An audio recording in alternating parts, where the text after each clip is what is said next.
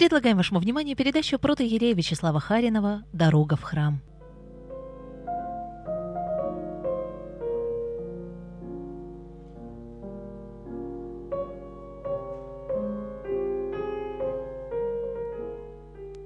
Отец Вячеслав, здравствуйте. Здравствуйте, Алена. Здравствуйте, дорогие радиослушатели. Сегодня наша программа идет в прямом эфире после долгого перерыва. Мне очень э, приятно снова быть с вами. Напоминаю, что я протоиерей Вячеслав Харинов, настоятель Скорбященского храма на Шпалерной улице. Также я несу послушание духовника и преподавателя Санкт-Петербургской духовной академии.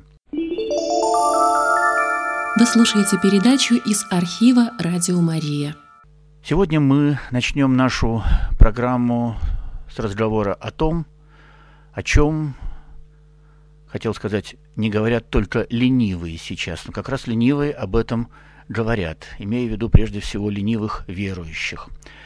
Я думаю, об этом не говорят только атеисты и агностики. Это тема поста. Вполне допускаю, что программа будет выходить с повторением. И пусть эта программа, этот контент не будут связаны непосредственно с тем рождественским постом, который мы сейчас переживаем. Постараемся говорить о том, что актуально для любого поста, однодневного, многодневного, что так или иначе содержит информацию, которая, э, ну, не упоминается другими э, лекторами, проповедниками, э, э, священниками, мирянами. Постараемся э, сказать о посте чуть-чуть э, по-особенному. Э, о посте спросил наш постоянный слушатель Алексей. Он постоянный слушатель нашей программы, и он попросил немножко поговорить о посте, как, скажем, видит его мое недостоинство, что можно было бы отметить неожиданного в посте. Надо сказать, что пост относится к подвижничеству, к тому, что описывается даже такой богословской наукой и практикой, как аскетика. Аскеза – это, в общем-то, подвижничество человека. Подвижничество не случайно этимологически связано с темой подвига. Подвижничество началось тогда в церкви, когда, э, в общем, время серьезных подвигов ушло. Ранняя церковь знает подвиги мучеников, знает э, эти страдания, смертные страдания за веру, но они, в конце концов, кончились. Сообщество этим мученикам, быть сообщниками и наследниками их. Вот что хотели те святые отцы, которые подвязались уже в третьем-четвертом столетии и далее. И тогда возникает тема подвига Христа ради, ради памяти первых святых. И эти страдания несут в себе очень важные задачи. Вот это подвижничество, эти подвиги, в частности, родились и практику поста. Тот пост, который мы знаем в дохристианской традиции, не очень связан с тем пониманием поста, который имеем мы. Для нас очень важно в посте духовное, прежде всего, упражнение. Это упражнение для воли, для развития волевых качеств. Пост является дистанцированием от гедонизма, от излишества, от чрезмерности нашей жизни, от всего того, что является некоторым, может быть, избытком, излишеством нашей жизни. Дистанцируясь от этих излишеств, мы лучше их видим, мы лучше понимаем, насколько они являются благодатным даром в нашей жизни. Эти излишества человеку надо еще вычленить, найти, определить. Наивно полагать, что пост связан только с рационом питания и является э, неким таким меню на э, этот день и на все последующие. Ничего подобного. Пост включает в себя самые разные стороны жизни человека. Но э, дистанцируясь от хорошего, э, вычленяя это хорошее, понимая, как мы облагодетельствованы в этой жизни, как многое мы не ценим, как дар Божий. Одновременно надо и увидеть другую сторону поста. Это, безусловно, дистанцирование от плохого.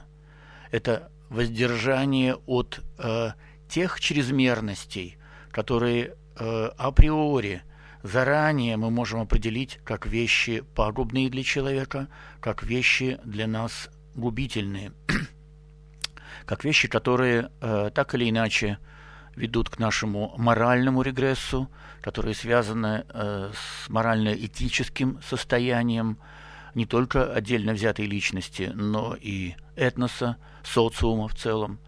И вот здесь э, пост э, выступает таким очень э, важным учителем праведности. Пост выступает э, таким периодом воздержания прежде всего от э, страстей, от э, пагубного в нашей жизни, от греховного. Что же греховного мы можем, скажем, э, вычленить? Что может быть, ну, предположим, темой для сегодняшней программы? Если мы посмотрим на евангельские чтения постовые, особенно это связано э, с чтениями и переживаниями, скажем, Великого Поста, но и Рождественский пост дает нам для этого поводы, то мы увидим, что э, страшнейшим врагом Христа и его последователей выступает лицемерие. И лицемерие э, – это совершенно особая форма греха. Очень часто она даже и не подвластно человеку для анализа. Очень часто человек отказывается признать, что это лицемерие ему свойственно. Мы все актерствуем, мы все играем, мы все притворяемся. Увы, мы обезьянничаем, мы хамелеонствуем. И вот в этом непрерывном процессе мы невольно разрушаем э, целостность личности, мы невольно приходим в то морально-этическое состояние, которое является ущербным и которое порицается Христом. Если посмотрим на особенно великопостные чтения, на чтение э, Страстной Седмицы, вообще, если взглянем на все общественное служение Христа, то мы увидим, что тема борьбы с лицемерием является, может быть, даже главенствующей темой. И э, от первого э, воззвания «покайтесь» э, до э, последних моментов э, жизни и э, момент, э, моментов общественного служения Христа, ну, вспомним, скажем, ну, поцелуй Иуды в Гефсимании, мы видим, как э, лицемерие э, противостоит Христу и тому, что Он принес в мир. Мы увидим, как... Э, слова, проповеди, поступки Христа направлены против лицемерия. Иногда это прикровенные указания, скажем, эпизод с бесплодной смоковницей. Иногда это нарочитая конфронтация и пикирование с теми, кто как раз выступает в роли праведников, кто внешне себя показывает безупречно, кто э, следует э, полностью э, богослужебному уставу, э, уставу э, благочестивой жизни того времени, кто называет себя, причисляет себя к фарисеям, законникам, учителям народа, но при этом лицемерит, при этом э, допускает двойные стандарты, двоедушие, допускает э, вот эту двойную жизнь. Прежде всего, жизнь, конечно же, духовную, но эта двойная духовная жизнь, безусловно, ведет к двойственности поступков, двойственности мыслей, э, чувств. И далеко ходить не надо. Вот прошлое воскресенье дало нам, например, э, чтение об исцелении согбенной женщины в синагоге.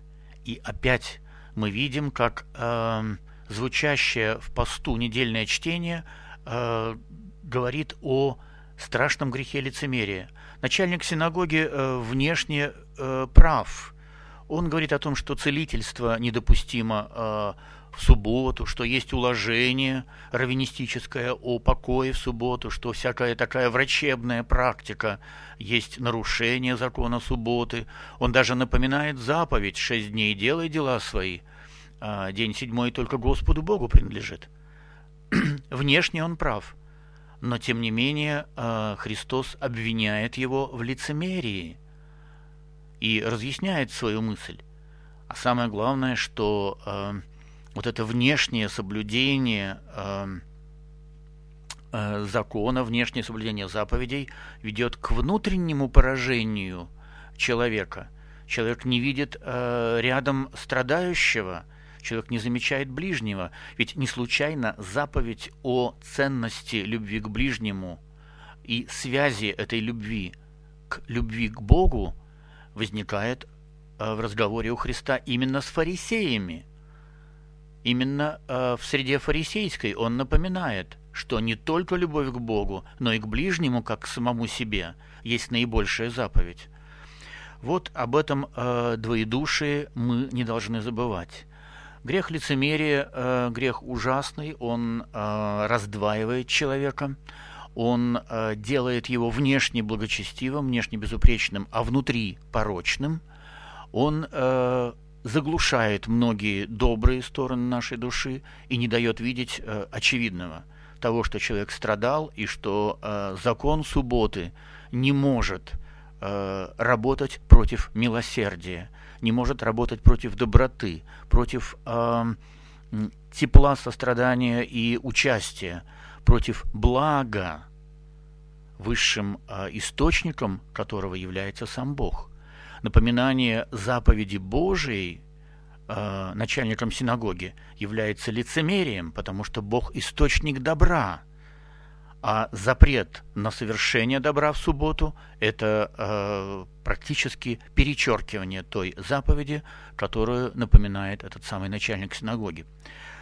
Лицемерие – ужасный грех, и э, лицемерие ведет к поражению нравственному, ведет к тому, что эти двойные стандарты э, начинают э, раздваивать человека, возникает э, такое раздрание личностное. Э, вот пост, как ни странно, как раз ведет к тому, точнее, должен вести к тому, чтобы изменялся внутренний человек, чтобы при внешней благочестивости, чтобы при внешней форме, соответствующей какому-то уставу, соответствующей поискам высокого, соответствующей вот дистанцированию от плохого, дистанцировался от плохого и наш внутренний человек. Если внутреннего изменения не происходит, то, как это не э, страшно э, подумать, внешнее соблюдение поста ведет как раз э, к увеличению вот такого лицемерного отношения к э, себе, к Богу и к ближнему. Вот об этом э, хотелось бы сегодня поговорить. Лицемерие э, основывается прежде всего на лжи, на э, способности, на желании, на возможности человека говорить ложь, вершить э, ложное, э, заведомо и постыдное. И здесь разговор очень э, серьезный. Э, наши поиски, э, аскетические наши подвиги, подвижнические поиски э, не связаны только э, с нашим личным устроением, с нашими какими-то устремлениями индивидуальными, они все связаны с проблемами общественными. Они все так или иначе касаются народа, этноса, страны и мира в целом. Поясню свою мысль. Вот одна из наших газет, которая, ну, больше э, связана с экономикой страны, опубликовала э, исследование западной компании, э, которое было проведено в девятнадцати странах мира. И это исследование показало неожиданные. Люди стали обманывать друг друга гораздо чаще, чем, скажем, ну вот десять лет назад. Причем этот обман совершается во всех сферах жизни. Это и касается России, мошенничества в коммерческих операциях. До сорока четырёх, более сорока процентов ответивших согласны с этим. При уплате налогов идет мошенничество, ложь и подлоги. Около сорока процентов. тридцать семь процентов согласились, что ложь наблюдается в школах, вузах, в преподавательской деятельности. В спортивных соревнованиях тридцать два процента сказали, что идет подлог и ложные результаты и прочее, прочее. Мы знаем, сейчас кризис в спортивной области развивается, и понятно, что он инспирирован и снаружи, но ведь и внутри есть проблемы, иначе бы они просто бы не возникли. Очень много лжи в личных отношениях. Четверть опрошенных говорят о том, что жертвами обмана становятся любимые люди. двадцать четыре процента опрошенных сказали, что идет ложь в отношении сотрудников и коллег по работе. Мы видим, что это на самом деле социальная язва, это общественное бедствие, можно сказать. Есть в современном мире, у современных философов даже некоторая позиция, некоторые исследования, которые ну, выстраиваются такой апологией лжи, что, мол, нельзя не врать, что ложь вообще на самом деле есть некий двигатель прогресса человечества, что ложь предполагает развитие воображения, придумывание каких-то несуществующих обстоятельств, развитие фантазии человека. Мне попадались исследования философов западных. Ну, есть такой вот Хельмут Лукиш, еще один американец Дэвид Ньюберг, которые буквально, ну, писали апологетические вещи в отношении лжи. В известном смысле даже в таком дарвинистическом духе говорили о том, что ложь послужила эволюции, что, научившись врать, обезьяны превратились в людей. Это страшная глупость и, на самом деле, ненаучность. Более того, сами же многие эти ученые говорят об инстинктивном стремлении лгать людей, забывая, что инстинкт есть то, что как раз свойственно животным. Если посмотреть на животный мир, то наивно думать, что там нет обмана. Только плохо знающие животных или идеализирующие животных может, сказать, считать, что животные совершенно лишены этой способности. Запросто обманывают. Сурки, например, если видят что-то на поверхности съедобное, подают сигнал тревоги, тем самым загоняя своих сородичей под землю, в норы.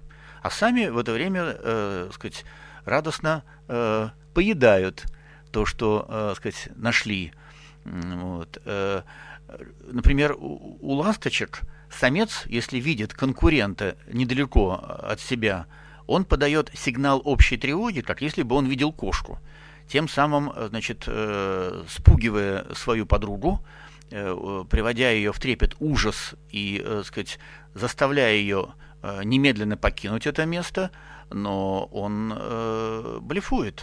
На самом деле никакой кошки нет, просто появляется конкурент в поле э, видимости и так далее. Очень много. Мы знаем из жизни обезьян, как э, обезьяны устраивают схроны, как они прячут от сородичей бананы, как они пользуются тайком, как подглядывают друг за другом и прочее, прочее. Поэтому говорить о том, что э, животный мир не знает лжи, а мы где развились, э, применяя, так сказать, фантазии и прочее, прочее, э, это глупость невероятная. Можно скорее другое увидеть. Как раз вот Христос говорил: «Аще не будете, как дети, не внидите в Царствие Божие». Вот дети до семи лет не очень умеют врать. Цельность личности детской, вот эта целокупность и принципиальность как раз эм, э, и есть та хорошая детскость, которая требуется от нас. Со времен Августина э, религиозные философы христианские и э, э, святые отцы все говорили о недопустимости лжи э, в наши условия, о том, что ложь является как раз поражением личностных качеств э, и человеческих качеств. Но мы знаем, что ложь, тем не менее, царствует в мире, и ложь имеет такой глобальный характер. Вот в Массачусетском технологическом институте провели эксперимент.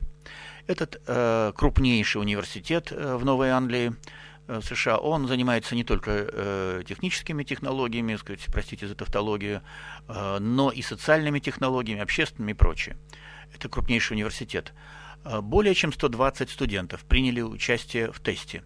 Тест был очень простой. Пара минут, и нужно расположить к себе собеседника. Вы знаете, все справились, и студенты, и студентки. Потом наступила вторая часть этого эксперимента.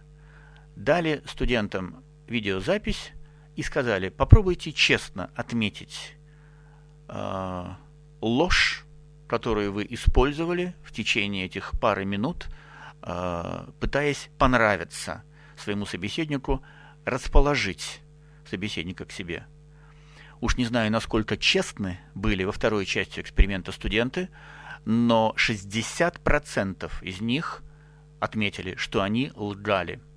Это или э, признание каких-то лиц, которых они на самом деле не знали, или э, какие-то, так сказать, обстоятельства, которым они поддакивали, но обстоятельства были абсолютно незнакомы, э, так сказать, студентам, или выдавание себя, э, так сказать, за кого-то другого.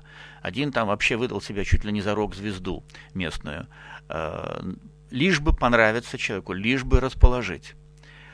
Потом эксперимент еще усложняли. Э, скажем, говорили, что вы никогда не встретите этого э, человека более. Давали чуть больше времени. Тогда семьдесят восемь процентов использовали ложь для того, чтобы расположить человека к себе. Только ради этого они лгали всеми возможными способами. Надо сказать, что, узнав, что этого человека они больше не встретят, девушки лгали больше, чем юноши. Нет, наоборот, когда сказали, что встретят снова, девушки почему-то стали лгать больше, юноши немножко, так сказать, смирили свой пыл, и процент лгавших юношей упал. Возможно, девушки просто хотели понравиться тем, так сказать, кто был их респондентом в этом эксперименте. Вот такой неожиданный эксперимент, но он говорит о том тотальном вторжении лжи в нашу э, жизнь и э, о том э, совершенном э, ну, непонимании, как это страшно, и неведении э, того, э, что мы э, творим и в каком мире мы живем. Ведь при всем при этом э, мы осуждаем ложь. Нам очень неприятно э, с, э, с ней сталкиваться. Неважно, о ком бы мы ни говорили, о каких-то авантюристах, о брачных аферистах, там, не знаю, устроителях финансовых пирамид, просто о ворах, мы, безусловно, относимся к ним негативно. Когда мы с ними сталкиваемся, нам очень неприятно. И в то же самое время мы видим, что создается среда, в которой люди, ну, простите, иногда врут, как дышат. Это э, та среда, в которой необходимость, потребность, возможность лгать становится просто чуть ли не насущной. Э, дотошные социологи подсчитали, что э, это разные подсчеты, разные методики, но э, они неутешительны для нас. Я обращаюсь прежде всего, конечно, к аудитории христианской, к аудитории верующих, но мы не такие не особенные люди. Мы живем в нашем социуме, мы живем в обществе, где все равны, где все одинаковы даже по устройству. Так вот, социологи подсчитали, от одного-двух раз до двухсот в день люди способны э, говорить неправду, способны лгать. Конечно же, это настоящая э, среда. Особой э, опасностью э, является то для нас, людей, что мы умеем именно говорить. Одно дело ложь в поступках, одно дело ложь, э, сказать, в том э, ложном э, сигнале тревоги, о котором мы э, упомянули у животных, а другое дело совершенно это лингвистические ухищрения. Э, эти ухищрения э, стали не только э, такой жизненной нормой для многих нас. Мы можем э, с известным... Э, даже не натяжкой, с известной достоверностью говорить о том, что это чуть ли не фундамент мировой политики. Мы же видим, как лгут э, политики. Мы видим, как э, идет манипулирование общественным мнением на основе лжи. Один э, человек может быть э, антигероем сегодня, а завтра э, СМИ забывают то, что он был антигероем, и находят какие-то, э, сказать, привлекательные черты. Вчера он террорист, а сегодня он борец за свободу, за процветание и прочее, прочее. Мы видим, как э, э, то, что э, было, э, сказать, э, позорной э, э, войной или позорным конфликтом, вдруг становится э, победой и э, триумфом. Мы видим, как э, эти технологии э, средств массовой информации, лингвистические технологии просто обрабатывают э, сознание людей, и э, обман э, лежит э, в основе э, таких технологий. Те же э, самые э, социологи в Соединенных Штатах подсчитали, что э, около двух третей информационных сообщений э, препарируются. То есть в них э, вносят элемент лжи. И это очень э, важно э, знать, тем более, что исследование именно э, в США было проведено. Если так, то совершенно по-особенному мы можем э, взирать на многие э, информационные э, сказать, атаки, которые э, сейчас видим в тех же Соединенных Штатах, скажем. А мы знаем, что с информацией начинается первая э, волна, э, первая, э, сказать, ступень насилия. Информационное насилие прежде э, наступает, прежде э, любых пушек или э, пищали, или снарядов, или э, ракет. Сначала э, позволительны э, информационные, насильственные какие-то действия, а дальше больше. Вот э, очень э, много обмана э, в нашей э, жизни. Ведь не только политика, не только экономика, не только вот эти э, аферисты и прочее. Э, в, в наших обычных э, конфликтах э, с людьми, э, там, скажем, более сорок процентов социологи говорят, мы пытаемся, мы врем, пытаемся э, ну, загладить какую-то вину. Скажем, что-то мы сделали не очень достойное и не хотим, чтобы нам напоминали или знали, мы заглаживаем такую вину. четырнадцать процентов, например, мы ложью скрываем от ближних привычки и поступки, которые бы, скажем, им не понравились. Неважно, что это за поступок. восемь процентов, например, людей лгут, чтобы просто... приукрасить себя, надеясь, что такими нас э, скорее полюбят. Э, шесть, например, процентов, подсчитали социологи, вранья у нас э, связаны с тем, что мы ну, просто оправдываем свою лень. И э, тут, наверное, э, каждый, даже не шесть процентов из нас, а каждый из нас может вспомнить какой-то эпизод, который именно связан э, с неправдой. а в основе просто наша человеческая лень. Вот ужасная ситуация, ужасная ситуация, и уже упомянутый философ Дэвид Ньюберг, он вообще решил, что ложь – это ну, некая такая блистательная программа поведения человеческого, что это некая э, особая э, такая человеческая данность, э, которая вот проявилась э, в эволюции, в природе э, всего живого. Он пишет о том, что человек придумывает сам себя, что он становится таким положительным героем э, фильма, он сам режиссирует этот фильм, он э, примеряет по ходу э, фильма э, самые различные маски и э, прикидывает, какая маска э, для него э, хороша. Он может быть и э, каким-то совершенно э, таким э, выдающимся э, любовником и хорошим семьянином одновременно. Он может быть э, надежным другом при этом и исполнительным сотрудником.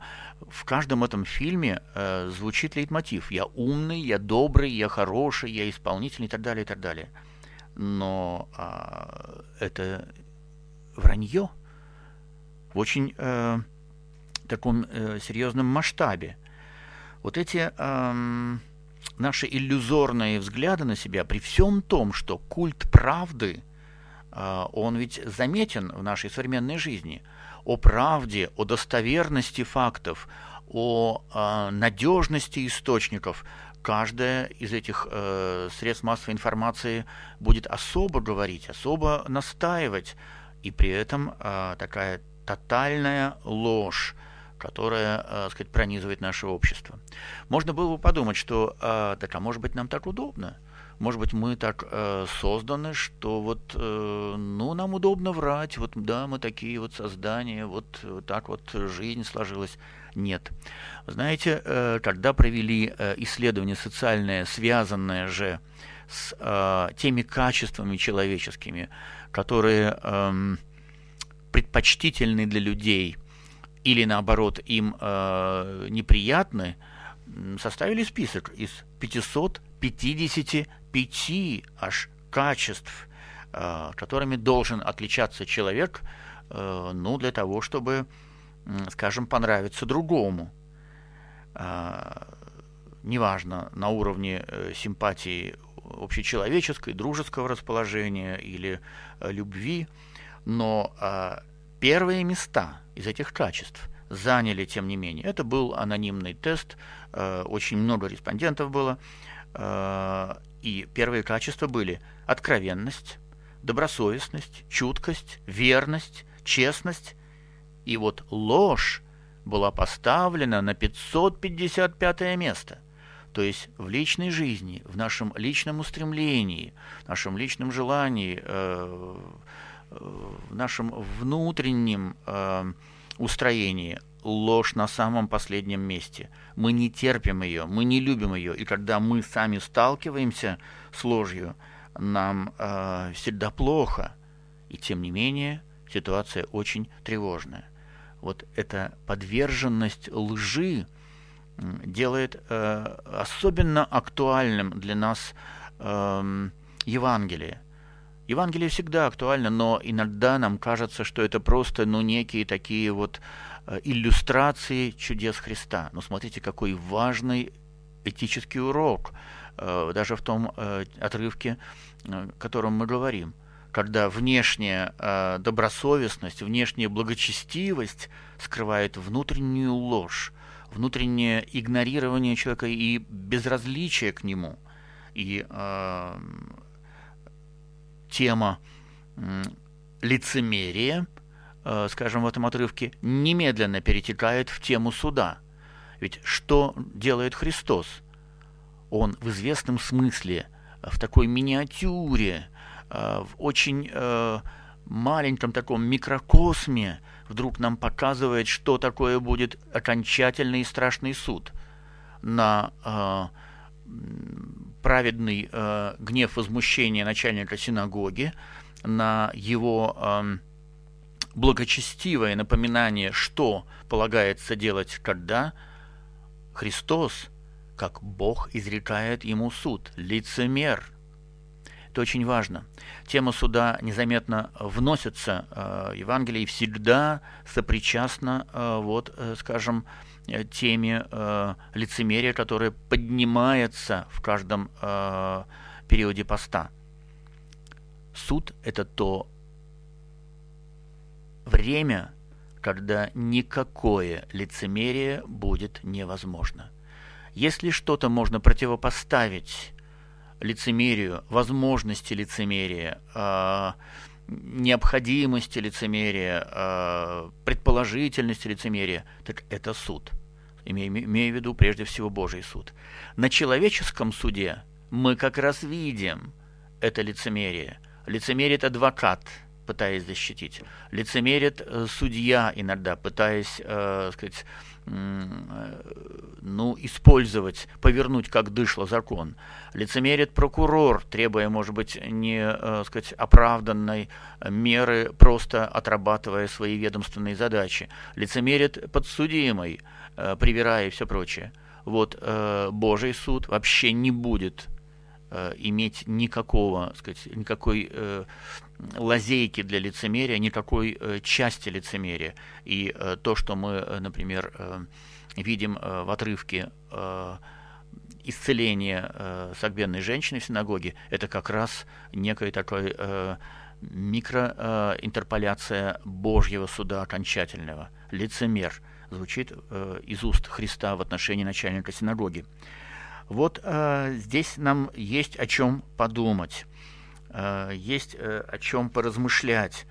Э, несмотря на то, что абстрактный культ правды создается масс-медиа, э, в современном обществе на каждом шагу мы имеем э, ложь, мы имеем э, э, мир, где будущее э, начинает выглядеть шатким, ненадежным, неопределенным, лишенным уверенности, стабильности только потому, что э, ложь входит в нашу жизнь.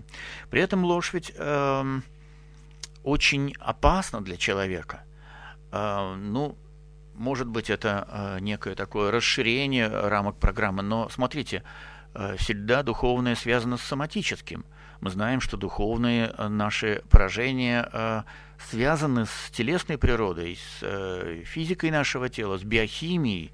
И мы знаем, что э, ложь, например, вызывает там, рост кровяного давления у человека, э, учащение сердцебиения. Мы знаем, как иногда бледнеют лжецы или, наоборот, краснеют. Очень часто э, периферийные давление кровеносных сосудов э, э, снижается, ну, э, это, там, скажем, э, потливость рук у лжеца возникает. Э, более того, э, там специалисты отмечают, например, э, замедление работы желудка и кишечника, во рту пересохло от волнения у лжеца. Это, на самом деле, э, все связано с э, соматикой, это ложь таким образом действует. Учащение дыхания, иногда углубление этого дыхания, оно становится глубже, расширение зрачков, мышечный тонус. Вот у людей, которые связаны с ложью в экстремальных условиях, там, в случае там, озноба, зубы стучат, тон голоса повышается и прочее, прочее. Есть физиогномические вещи, когда начинают работать совершенно неожиданно и непредсказуемо физиогномические мышцы. Человек начинает неадекватно, беспричинно и не э, осознанно улыбаться, например. И это все э, на самом деле вот такое соматическое э, поражение э, человека. Мы видим, что ложь ужасающая вещь, которая воздействует не только там на какие-то, так сказать, богословами придуманные э, э, этические э, принципы человека. Нет. Ложь воздействует губительно на э, наше тело, нашу природу. Вот э, это все дает возможность э, о многом подумать. мы незаметно врем.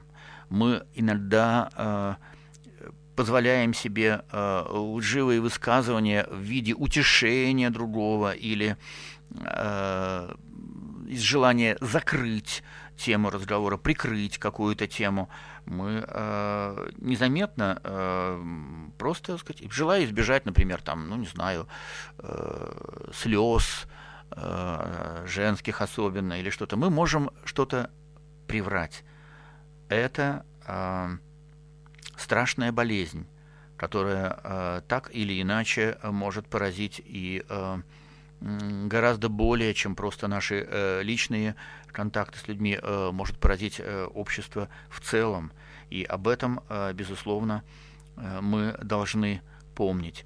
Вот э, это, собственно, и есть э, э, задача, наверное, урок э, евангельский, который мы э, можем вынести, скажем, из э, частного чтения, которое помянули, и которое привязано к посту.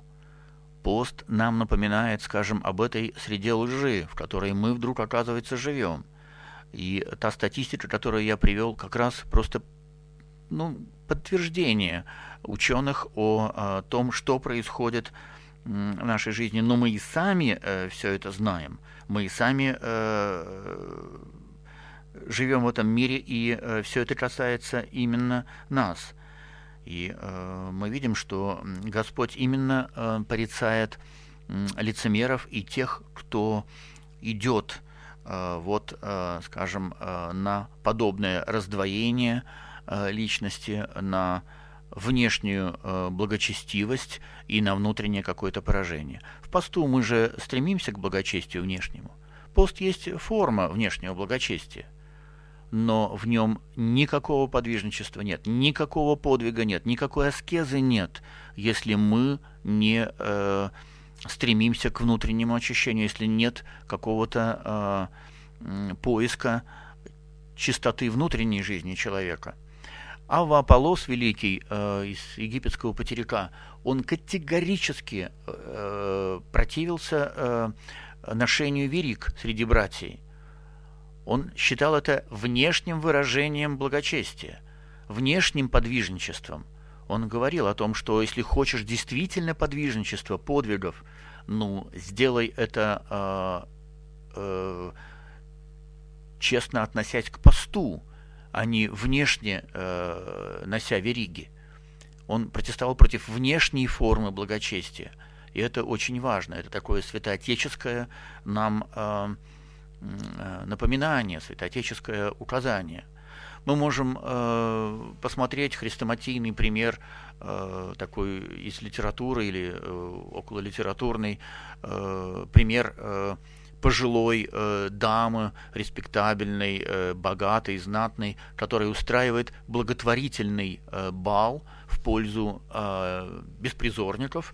И утром, выходя усталая, измученная с этого бала, э, сказать, встречает у кареты беспризорника и игнорирует его, говоря ему: «Слушай, отстань от меня со своими просьбами о помощи.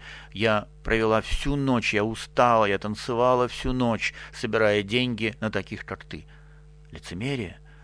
Лицемерие, которое э, просто исказило э, напрочь э, цели, задачи, и природу даже человека. Вот э, об этом всем э, нам э, напоминает пост. Именно э, не внешних церковных предписаний, а э, помощь в мобилизации своей воли, в победе над своими слабостями. Вот э, что нам э, предлагает и э, дает пост. Вот. Предстоятель нашей церкви, святейший патриарх Кирилл, э, говорил э, о том, что, цитирую, иногда с этим греховным и отвратительным проявлением, с лицемерием, мы сталкиваемся в церковной среде, когда человек выдает себя не за того, кем он на самом деле является. И продолжает дальше святейший патриарх: зная, с каким огромным уважением люди относятся к духовным авторитетам, некоторые пытаются стать таковыми, не напрягая силы, не следуя путем подвига, но посредством лицемерного устроения отношений с другими людьми.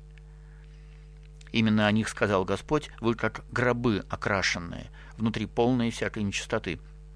Ну, действительно, мы же знаем людей, которые именно устраивают э, отношения с другими, и это знакомство других, это э, э, упоминание других, это э, э, такое э, апелляция и э, э, упоминание других людей, это просто попытка себя, так сказать, выставить лучше. Это попытка себя показать таким авторитетом. Это ужасно. И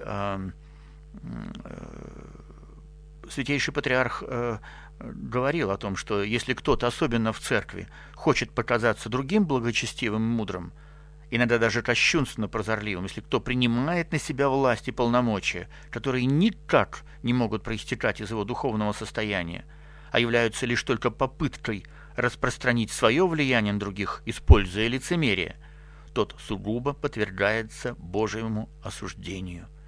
Вот. И здесь, конечно же, это важно для всех. Это важно и для священников, это важно и для, безусловно, мирян, потому что лицемерные отношения к вере, к друг другу, к церкви, к авторитетам, мы, мы видим, это, это встречается на каждом шагу.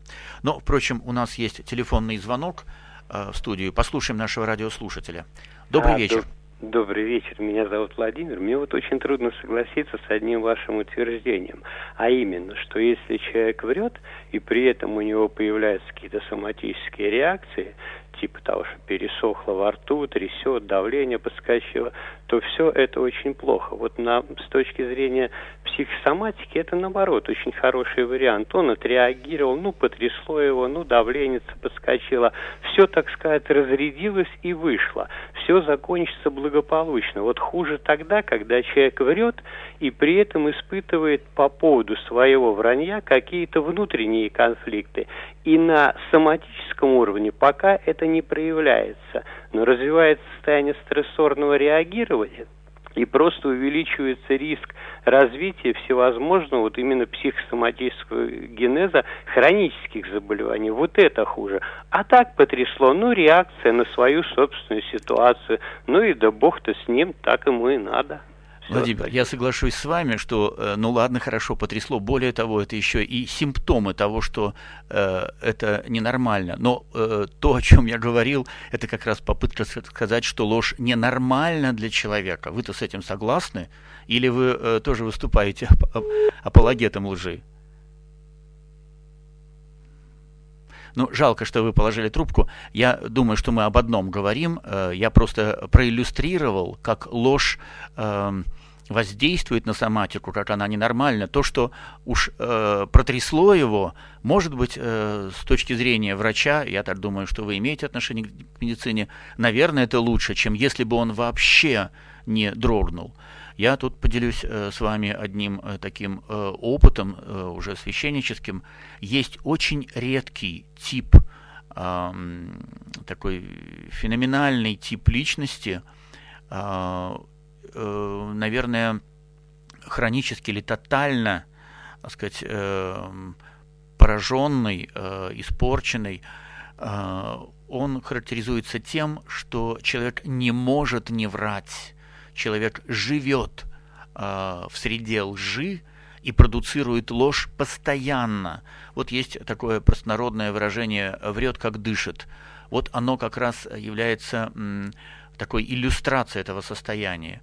Я э, феномен этой личности, м, такой личности, как ни странно, э, открыл для себя так немножко умозрительно из э, исследования э, человека, который был э, самосвятом во время войны, э, работал на немецкую разведку, на эс дэ, будучи, так сказать, облеченным э, э, в рясу, но не будучи священником. И э, исследование этого э, феноменального негодяя, который стал предателем, и есть э, доносы на сограждан, на наших. Э, этот человек... Э, был частью агентурных таких, так сказать, действий немецкой разведки на нашей территории, и, не будучи священником, просто носил рясу и сдавал своих соотечественников, их расстреливали, вот этот человек, я просто познакомился с его делами и с доносами, я увидел, что это была патологическая личность, которая не могла не врать. Интересно, что до войны этот человек занимал должность заместителя начальника политотдела милиции города Ленинграда и Ленинградской области. Вот э, это феноменальная личность единственного самосвята Псковской миссии. Э, я не буду его сейчас даже и называть, не о нем разговор, и он не, не э, достоин даже особого помина- поминовения. Вот, э, это э, был такой вот э, опыт для меня, вдруг открыть для себя такую личность, которая не может не врать, которая врет, как дышит. Вот э, редко, но такой э, тип встречается. Но это какое-то тотальное поражение э, человека. В этом случае соматических проявлений, учащения дыхания, покраснения, побледнения, потливости рук и прочего вообще ничего нет. И вот когда э, сталкиваешься э, с чем-то подобным, когда человек врет, и у него э, нет никаких проявлений, так сказать, э, соматических. Ни уши краснеют, ни э, зрачки не увеличиваются, ничего. Э, это, конечно, э, страшно. Э, в э, воспитательной деятельности, скажем, э, со студентами, э, знание такой э, особенности э, личностного устро- устройства человека очень э, важно. Не дай бог пропустить, скажем, э, такого человека э, вот, э, в духовной академии, предположим. Э, в этом смысле любое вранье э, наказуемо э, немедленным отчислением. Мы не терпим э, лживых людей, скажем, в нашей среде. И э, здесь э, важно увидеть, насколько э, человек не только э, благочестив, но и умеет признавать свои ошибки. Ведь лицемер и лжец прежде всего не думает о признании своей ошибки. Мы все совершаем ошибки. Нет э, человека, который бы жил и не грешил. Но умение признавать свои ошибки, умение каяться, вспомним, э, общественное служение Христа, его миссия, его пришествие в мир, э, начинается с этого «покайтесь», сказанное сначала Иоанном Крестителем, а потом э, это становится основой и началом проповеди Христа.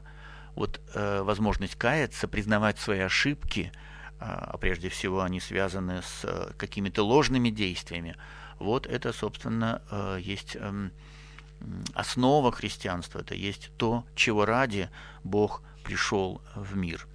Вот э, обо всем этом стоит э, думать. Все это очень э, важно. За внешними церковными предписаниями, такими как, скажем, пост, э, стоит очень многое.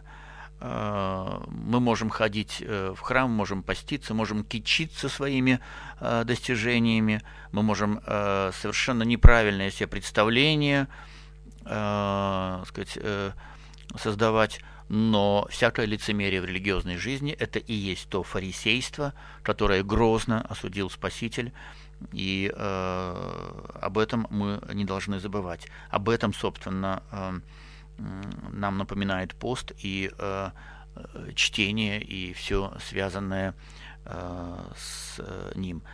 Ну, можно э, было бы э, закончить э, не так, э, сказать, э, сложно. Лицемерие входит э, иногда э, в нашу жизнь э, на таком уровне бытовом, и вообще лицемерие э, нелепо, лицемерие э, смешно, лицемерие унизительно для человека, и э, вот эту нелепость и унизительность, и э, всю, э, наверное, юмористичность этого э, подхода можно было бы, наверное, э, под конец передачи проиллюстрировать э, таким э, рассказиком о, об охотниках, которые поехали на охоту и э, долго спорили, кто же будет э, на всю компанию э, сказать, варить еду. И э, выбрали одного, жребий пал, и он, бедняга, стоял у котлов, в то время как другие по лесу ходили, там дичь стреляли, добывали, э, так сказать, радовались после у костра, э, ели, пили, байки рассказывали, а вот один все стоял у котлов. Ему очень не хотелось, так сказать, продолжения этого, но было условие, что первый, кто поругает приготовленную пищу, тот сам становится поваром и сам становится у котлов. Но все ели и только нахваливали то, что человек делал. Наконец ему надоело, и он э, решился на крайнюю меру. Он в котел э, зачерпнул болотной жижи и туда, значит, на этом всем сварил. И в тот вечер все ели и помалкивали. Было такое тягостное молчание за столом. Все помнили. Первый, кто покритикует, тот сам становится, так сказать, э, у котлов варить. А всем хотелось охотиться на утро. Ну и, наконец, в конце трапезы один выдавил из себя и сказал: «Да, по вкусу просто как болотная жижа, но как замечательно приготовлено». Вот лицемерие смешно, нелепо, унизительно для человека, иногда ставит его э, в положение такое, так сказать, позорное даже и недостойное. Будем помнить об этом. Пост, есть время напомнить себе о простых, элементарных вещах, о том, как оставаться человеком, человеком с большой буквы в наших условиях, где общество, где мир, увы, позволяют себе ложь в таких больших масштабах. Я благодарю всех за внимание. Наша передача подошла к концу. У микрофона был протоиерей Вячеслав Харинов, настоятель Скорбященского храма на Шпалерной улице. Всего вам доброго.